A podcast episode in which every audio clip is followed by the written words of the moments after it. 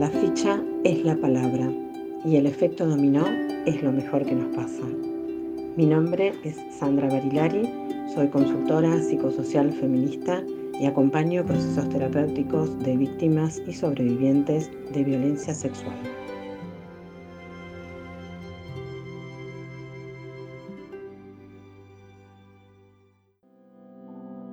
Hoy nos ofrece su testimonio Diana. Ella tiene 23 años, es artista y docente. La escuchamos. Pienso en quién era yo de niña y el primer lugar en donde me sale conectar, aunque creo que no es el único costado, pero sí es el que más atesoro, es el de mi niña puertas adentro de mi cuarto eh, o de mi casa materna, que mm, era una niña muy curiosa, muy conectada con lo artístico, siempre me gustó mucho lo artístico y me gustaba mucho cantar, me gustaba mucho disfrazarme, hacer personajes, jugar, pero era algo que eh, en cierto punto solo cuando era niña solo reservaba a ese lugar de, de intimidad y refugio. Y pienso en mi niña más vista de afuera o en un plano más social o de incluso familiar pero más amplio y el primer adjetivo que me sale es buena creo que era como una niña que no causaba ningún problema, que siempre se adaptaba mucho a las situaciones. Siento que tenía una sensibilidad bastante particular y una eh, percepción bastante particular y solía entender bastante lo que estaba pasando en el mundo adulto y adaptarme a eso y por ahí quedarme en silencio si sentía que podía incomodar o todo el tiempo con esta idea de no molestar tanto en la familia y en la escuela también. Siempre fui una niña a la que le fue bien en la escuela, que nunca tenía problemas con, con nadie, que creo que, que si alguien me, me veía de afuera y es lo que me han dicho, eh, surgía esta cosa de, bueno, es alguien que siempre está bien, que siempre avanza un poco sola, Creo que eso es algo que es muy fuerte en mí como, como niña, esa sensación de, que era lo, lo, correcto, algo correcto y que siempre estaba haciendo las cosas bien y lo que había que hacer. Y tenía adentro suyo, sí, todo este lado más libre y artístico que desarrollaba un poco más en mi cuarto y sin tratar de molestar mucho a nadie que se iba como dialogando un poco con esta otra niña y que en ese lugar era el lugar donde yo podía sentirme mejor y desarrollar muchas cosas que me hacían feliz. Cuando era chica yo vivía algunos días, la mayoría de los días con mi mamá y algunos días veía a mi papá, que cuando yo tenía más o menos 8 o 9 años se mudó con su pareja y su pareja vivía con su mamá y con su hijo que tenía más o menos 25 o 26 años. Y nosotros cuando íbamos a la casa de mi papá empezamos a ir entonces a la casa de la, de la pareja de mi papá y más o menos entre los 10 y los 12 años yo fui abusada por el hijo de, de la pareja de, de mi papá en esa casa en la que convivíamos. Escuchamos a Diana que trae un vínculo que es interesante mm, resignificar, porque cuando hablamos de lo intrafamiliar solemos pensar en estados de convivencia, pero también de vínculos sanguíneos. Por eso es necesario que resignifiquemos y hagamos referencia a vínculos intrafamiliares e interpersonales, donde podemos incluir este tipo de relaciones que si bien están dentro del contexto quizás de la convivencia temporal, en este caso porque era la, vivienda donde ella pasaba con el papá, el tiempo que estaba con su padre, también a veces se da por situaciones vacacionales, temporales, y no son integrantes considerados propiamente de la familia, ¿no? pero son personas muy cercanas a la intimidad de las niñeces a los aspectos más este, sensibles de la vida de estos integrantes a la hora de compartir y de esta manera, por supuesto, logran cooptar y tener una fuerte influencia para sostener esta situación abusiva, paulatina y, por supuesto, desestructurante. Creo que siempre me costó y, me sigue costando poner en palabras literales lo que me decía mi, mi abusador. Por un momento pensé que no era necesario y después con trabajo y con tiempo me di cuenta que había algo de ese pensamiento que tenía que ver con no poder ponerlo en palabras y conseguir en cierto punto guardando como secreto las palabras literales que había recibido. Y me parece que poder decirlas también es en cierto punto poder sacarlas de una y del encierro y del secreto y del tabú que tienen encerradas en una misma. Yo tenía entre 10 y 12 años cuando sucedió esta situación.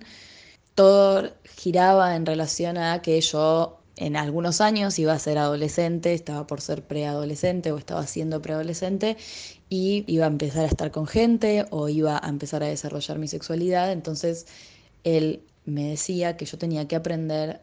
algunas cosas, tenía que aprender a tocarme fundamentalmente y a, no sé, a tocar un pene o cosas así. Eh, entonces lo que más recuerdo que me decía era todo el tiempo la pregunta de si yo me tocaba y cuando eso fue como las primeras veces y ya después él me dijo que quería eh, enseñarme a tocarme, entonces me, decía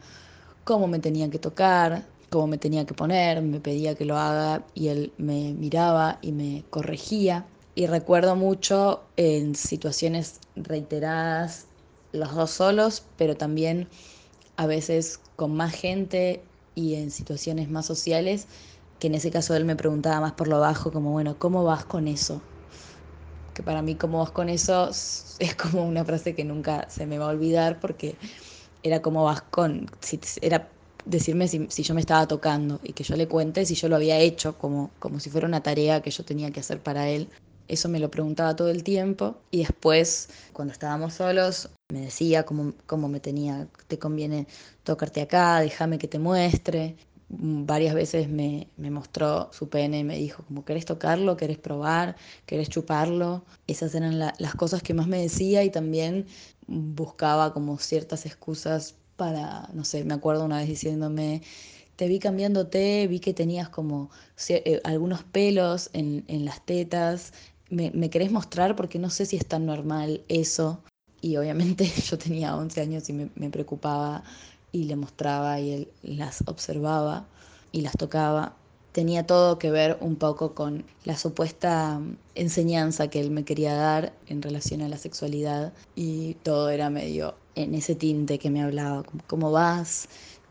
¿Lo seguís haciendo? Vos, vos preguntame cualquier cosa y obviamente yo nunca tenía muchas ganas de preguntarle nada y realmente tampoco estaba antes de que él básicamente me obligara a hacerlo, tampoco estaba yo explorándolo de manera solitaria. Creo que no, no eran los momentos, no era el proceso que, que estaba transitando ni siquiera.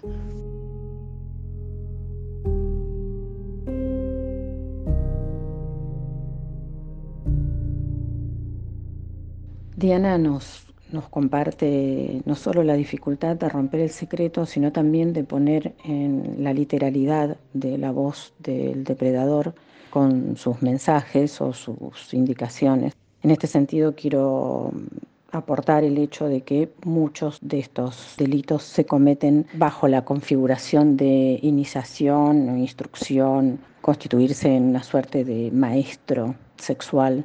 para la iniciación y en algunos sistemas familiares de algunas culturas esto está avalado, respaldado y naturalizado como parte de la iniciación de la vida sexual de las hijas, mujeres. Agrego esto porque mm, de verdad profundiza no solo el trauma, sino también la imposibilidad no solo de comprender, sino de escapar de esta situación. Hubo un momento hace algunos años, hace varios años, que yo tuve noción por primera vez de que lo que yo había vivido había sido un abuso, pero fue como simplemente ponerle esa palabra y volver a dejarlo en un cajón. Fue como, ah, bueno, esto me parece que fue un abuso y quedó, siguió siendo como un, un secreto para mí. Y cuando hace algunos años lo conté y lo empecé a, trabajar y a develar, había estado como tan, tan cercenado por tantos años y yo me había estado tan como autoconvenciendo de que no había sido tan grave porque me daba mucho miedo contarlo, que tuve varios momentos del proceso de develamiento de, pensar, che, yo estoy haciendo todo esto y fue tan grave realmente.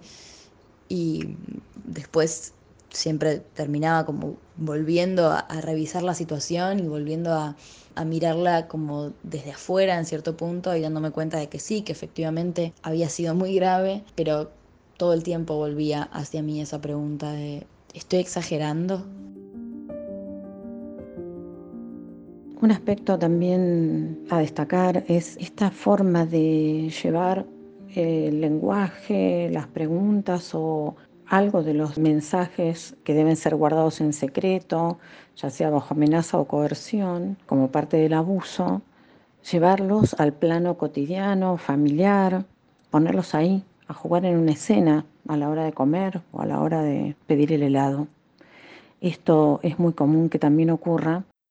y colabora en esta inevitable confusión, colabora en no poder discernir lo que está bien y lo que está mal, en la construcción de ese doble pensamiento.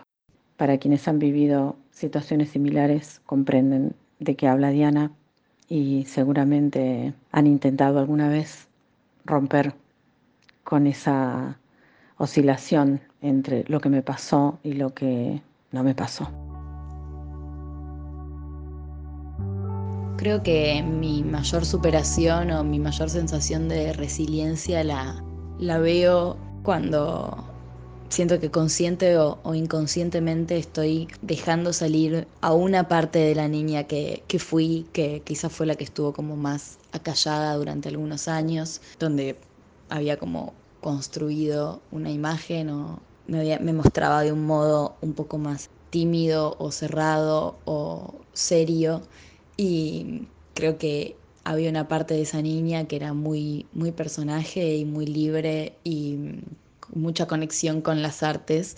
Y en esta última etapa de mi vida la estoy desarrollando mucho y me estoy sintiendo muy libre en esa conexión y tratando también de con el arte, ya sea con la música o con, con la escritura eh, o con el teatro, diciendo algunas cosas que me parecen importantes y en cierto punto construyendo una parte del mundo que, en el que me gustaría que mi niña hubiese vivido y creo que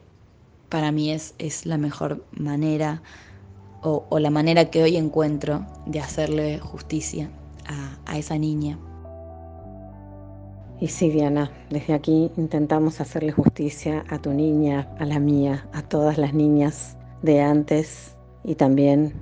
las que tienen que alzar la voz. Estamos aquí para favorecer el poder de las voces, para dar impulso, para que se escuche, para que se hable. Estamos para romper el secreto. Si querés mover tu ficha, encontrame en las redes sociales como Sandra L. Bari en Instagram y visita la página consultapsicosocial.com.ar. La ficha es la palabra y como el silencio no se puede romper si no hay alguien para escuchar, te esperamos en el próximo episodio.